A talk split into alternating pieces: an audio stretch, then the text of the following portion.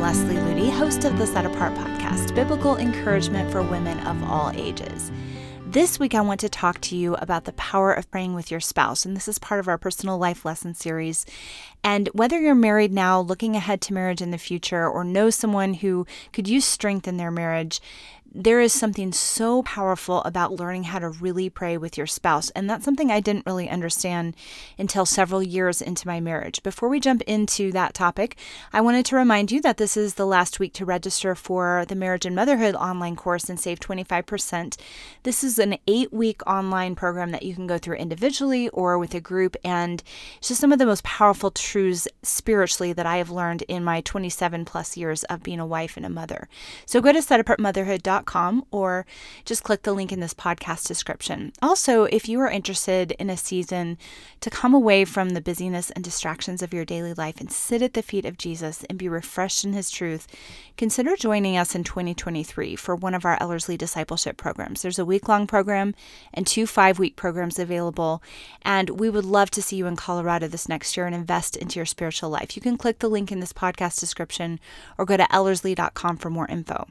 So let's talk about the power of prayer in your marriage. When Eric and I really learned how to pray together several years into our marriage, it was so transformative. We had been to a lot of marriage seminars, read a lot of marriage books, talked to a lot of other couples about marriage. So we had a lot of great principles and information already. But being in ministry as a couple really can take its toll. And I've mentioned in previous episodes in this series about the incredible amount of trials and attacks and suffering that we walked through, especially in those early ministry years. And that can really take a toll on a marriage. We had financial crisis, we had betrayal from people that we trusted. I was dealing with constant sickness, and the stress and strain that we were under was causing us to not necessarily treat each other with the same warmth and selflessness that we had had in those early marriage days. Now, as I mentioned before, our response to all of our trials had just been previously just to thank God for those things and move on with the best attitude that we could. But then we began to awaken to the fact that we were under incredible spiritual attack, and there were things that we needed to rise up and resist that the enemy was throwing at us. And we needed to learn how to do that as a couple. We began to realize that instead of just praying broad and general prayers, God wanted us to pray boldly and specifically for the needs in our lives. Prayers that would move mountains, prayers that would wage war on the kingdom of darkness, prayers that would give the enemy a real run for his money. And one of the most powerful ways to do that is to be in unity as a couple when you pray. Now, this was somewhat of a foreign concept to us. We were used to praying more general kind of prayers and not really getting bold or specific with our praying because we thought, you know, maybe that's too presumptuous. And as I've quoted Charles Spurgeon many times before on this podcast, it's such a great statement. He said, There is a general kind of praying which fails for lack of precision. It's as if a regiment of soldiers were all to fire off their weapons anywhere. Possibly somebody would be killed, but the majority of the enemy would be missed. And I've shared before that one night when I was sick in bed for the umpteenth time, and I finally asked Eric to pray boldly that this sickness would leave. And it was just sort of the culmination of everything God had been nudging us toward to pray boldly and specifically and not just broadly and generally, and to really resist the enemy together as a couple. So that night, we began to really resist the enemy together in unity, and it was so incredibly powerful to see what happened. Matthew 18 20 says, For where there are two or three gathered in my name, I am there in the midst of them. We begin to feel the presence of Christ so strongly in our marriage when we learned how to pray together in the name of Jesus. We begin to discipline ourselves to keep pushing forward in that kind of importunate praying, even at times when it felt awkward to pray out loud in front of each other or pray boldly in front of each other, or sometimes it felt tedious to pray together, or we wanted to do other things that were more relaxing. But we began to just press forward and learn how to pray with faith and with spiritual fire. And we began to see tremendous things happen in our marriage and in our home.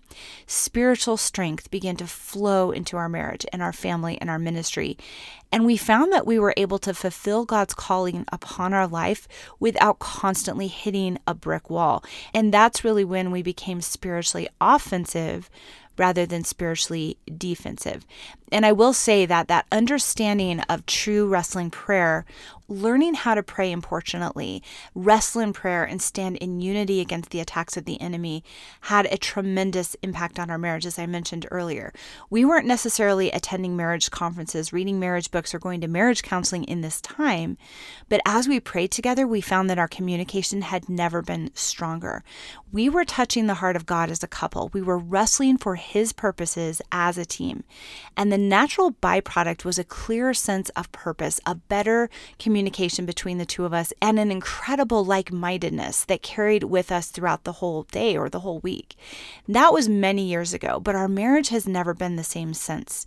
Whenever things, even today, become confused or blurry between us, whenever our unity seems to be wobbly, we know what the solution is, and it's coming before the throne of God together in that kind of wrestling, importunate prayer. Nothing bonds our hearts together like that activity of pouring our hearts out to the King. So, if your marriage and family could use an infusion of strength, don't underestimate the power of prayer. Now, I will be the first to tell you that praying together with your spouse is not always easy, especially if you haven't done it before.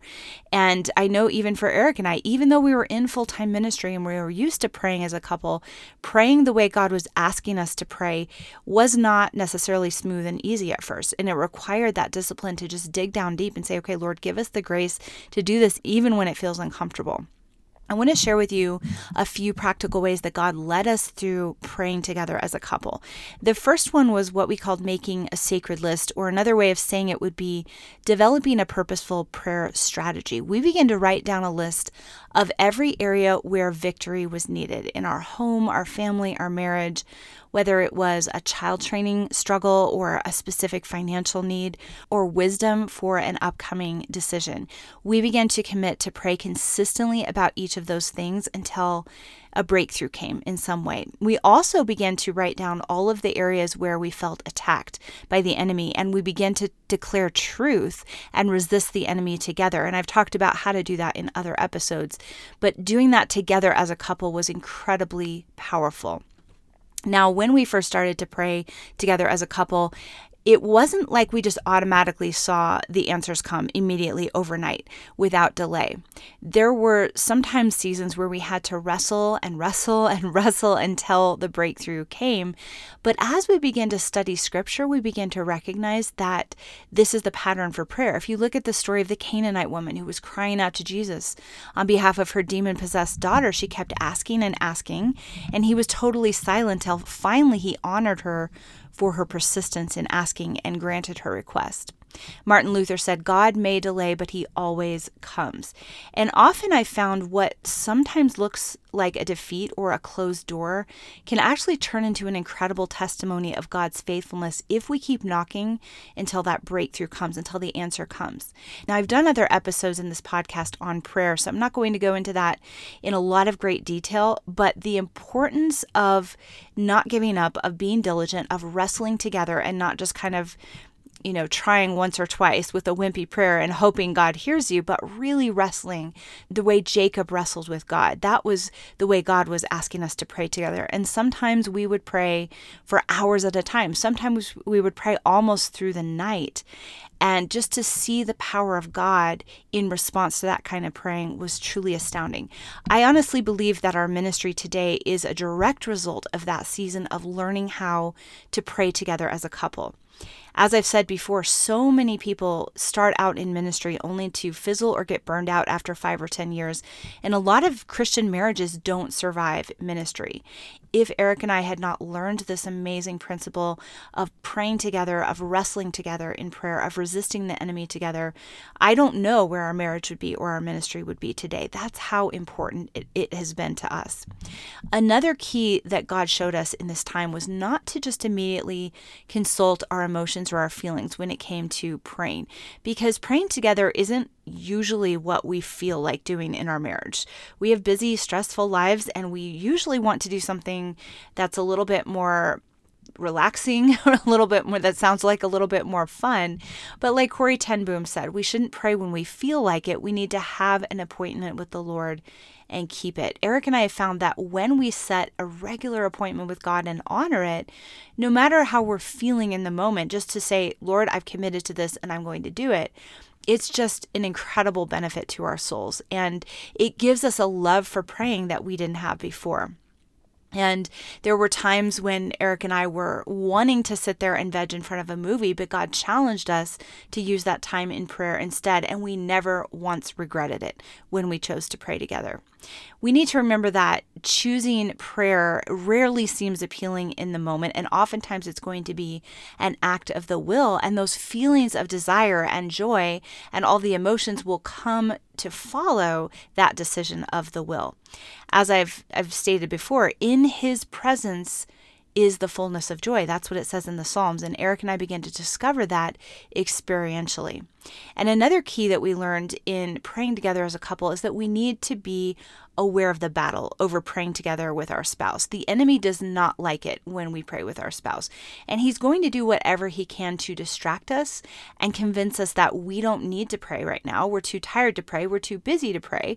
We can always pray later. Those are the kinds of excuses he often uses.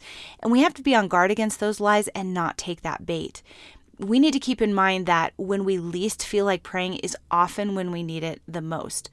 Another thing to be on guard against that we have learned from experience is that irritations and frustrations and arguments can come up with your spouse as soon as you decide to pray together. Because the enemy knows if he can get us sidetracked with an argument or frustration with each other, he can thwart our prayer time completely. We cannot let him succeed. Eric and I still have to do this when we start to feel like a tension come up between us especially if we're about to head into a time of prayer, we pause and we ask for the grace of God to put aside those frustrations, to ignore that temptation to bicker with our spouse, and to forgive any offenses that may have arisen, and then get back to what's really important, which is praying as Amy Carmichael said, our enemy is more aware than we are of the spiritual possibilities that depend on obedience. We should never be surprised that he seeks by assault and, if that fails, by undermining our defenses to compel us to give way. So, if you're getting hit by the enemy when you try to pray with your spouse, it means you're on the right track. It also means that you have to be extra on guard. Just like Nehemiah, when he was building the wall around Jerusalem, the voice of the enemy got so loud and there were so many threats and so many distractions to the point where those who were building had to have a weapon in one hand and a tool in the other hand. And yet, as they continued to ignore the enemy, to push the enemy back, to not listen to the enemy's temptations to stop the work, God's purposes were accomplished. And the same can happen when it comes to building a powerful prayer life with our spouse. Another thing that has been really helpful for Eric and I is to identify hindrances to prayer. When we're trying to pray together and there just doesn't seem to be that connection with God or there's tension in our relationship, we have to stop and ask God to show us if there's anything in our life that might be hindering prayer. Amy Carmichael said, A single sin, however apparently trifling, a sin that we do not intend to renounce, is enough to render real prayer ineffective. And Eric and I have found that to be so true. And just taking that time to make things right with each other, with other people in our lives, or with God can remove those barriers and those hindrances and allow us to have that unhindered flow in our relationship with Christ again. When Eric and I first began to recognize how much we were under attack by the enemy and make that sacred list, we began to also make a list of things that God was convicting us about, that we had been allowing into our lives, just spiritual sloppiness or just allowing things in that didn't belong there under the banner of rest and relaxation.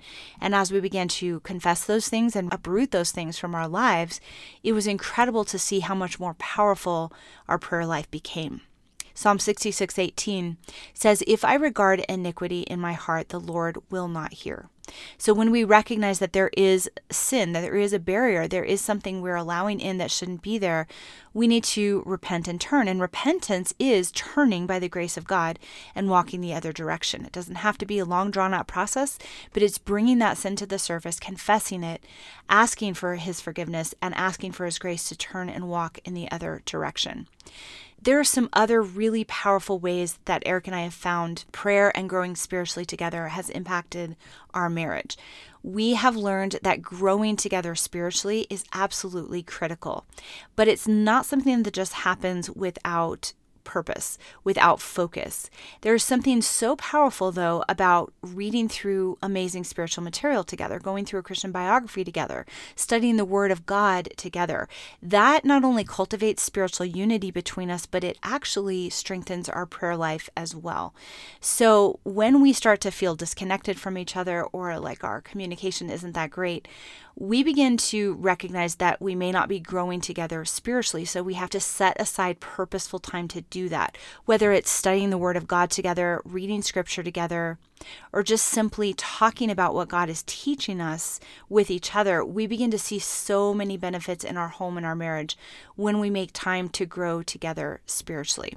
Some of the ways that we have done this over the years listening to audio scripture when we're driving or doing things around the house, reading amazing Christian books together, studying the Bible together, like going through a passage of scripture or a book of the Bible and unpacking it together, reading scripture or really powerful devotionals together in the morning and the evening.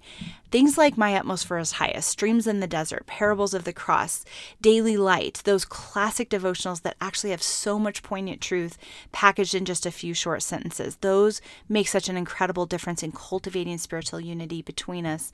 And then just sharing what is God doing in your life and listening to the other person share. So, if you're married, I would really encourage you to consider what steps you and your spouse can take for praying together and for spiritual growth because it is so amazing. Even if you never go to a Christian marriage seminar or read a Christian marriage book, you will be so amazed at how prayer and growing together spiritually brings automatic unity into your marriage. Now, one question that sometimes comes up when I share about praying together with your spouse is what if my husband isn't really on board? What if he doesn't like to pray together as a couple? And if your spouse is apathetic toward the idea of growing together spiritually or praying together, it's so important to recognize that it's not a lost cause. Continue to pray diligently that God will change his heart and give him the passion and the motivation to take the lead in your growth as a couple. And instead of complaining or nagging or criticizing, your role is to continue to love him and encourage him and set an example for him of what a Christ centered life looks like. Be patient and offer grace because you can only be responsible for your soul and not his. And ultimately, God is the one who can work in his heart. So you're putting your trust in God and not in your spouse. So, a few final thoughts that I want to share with you about praying with your spouse. A couple that prays together and grows together spiritually is a couple that will have a thriving marriage, even without marriage tools, conferences, counselings, books, or romantic getaways. Those things can be helpful, but I have never seen anything impact my marriage the way prayer has. I also want to encourage you that some of the most beautiful and Christ centered couples in history had very difficult lives, but their relationship flourished because they remained spiritually unified, focused on Christ, and they prayed together. If you want to study the lives of men and women like this, some great ones to start with would be Hudson and Maria Taylor, William and Catherine Booth, Oswald and Biddy Chambers, Richard and Sabina Wurmbrand, and Jim and Elizabeth Elliot. These stories remind us how powerful a Christian marriage can be when each person in the marriage goes after Jesus Christ with all of their heart, soul, mind, and strength, and when they allow their mutual love for Christ to draw them closer together as a couple. So I hope that you will take these tidbits to heart. And if I could give you one piece of advice after being married for about 28 years now and being on front lines Christian ministry and being under constant spiritual attack, the power of Christ is greater and the power of prayer adds beauty and sparkle and romance and life to a marriage like nothing else can. I hope you've enjoyed this week's episode. If you'd like to go deeper into what it means to build a Christ centered life, visit us at setapartgirl.com and see the many resources that we have for you there. I pray you have a blessed and Christ centered week.